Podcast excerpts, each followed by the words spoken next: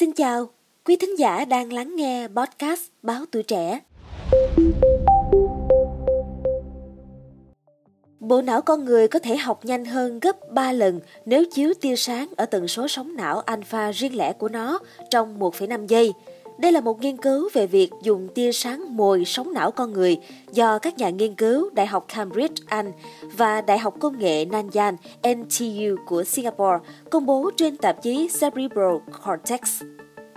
Vậy thì tia sáng mồi sóng não là gì?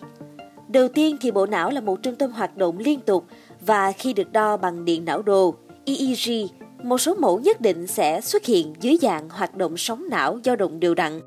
Khi bạn cảm thấy bình tĩnh và thư thái, hoặc thậm chí là đang thiền định, sóng não của bạn có xu hướng dao động trong khoảng từ tám đến mười hai héc, phổ sóng alpha. Giáo sư Roger Crawley là giáo sư khoa tâm lý học thực nghiệm của Đại học Cambridge, Anh. Bà là tác giả của nghiên cứu trên.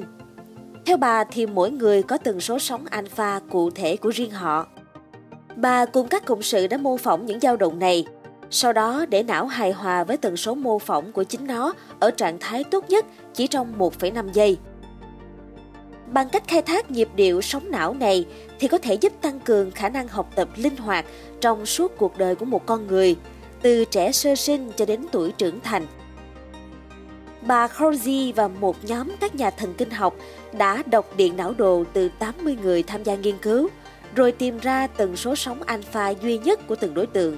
Sau đó thì họ tạo ra các xung quang học. Xung quang học là những ô vuông màu trắng nhấp nháy trên màn hình máy tính, được điều chỉnh để khớp chính xác với sóng alpha của từng cá nhân. Nhóm nghiên cứu đã cho các đối tượng nhìn các xung này trong một phẩy năm giây, và sau đó các đối tượng được giao một nhiệm vụ nhận thức nhanh, trong đó họ phải chọn ra những hình dạng cụ thể giữa những hình lộn xộn mà mắt nhìn thấy. Tốc độ học tập giữa các nhóm hoàn toàn khác nhau. Với các đối tượng được cung cấp tần số chính xác khớp với sóng điện não đồ thì họ hoạt động tốt nhất.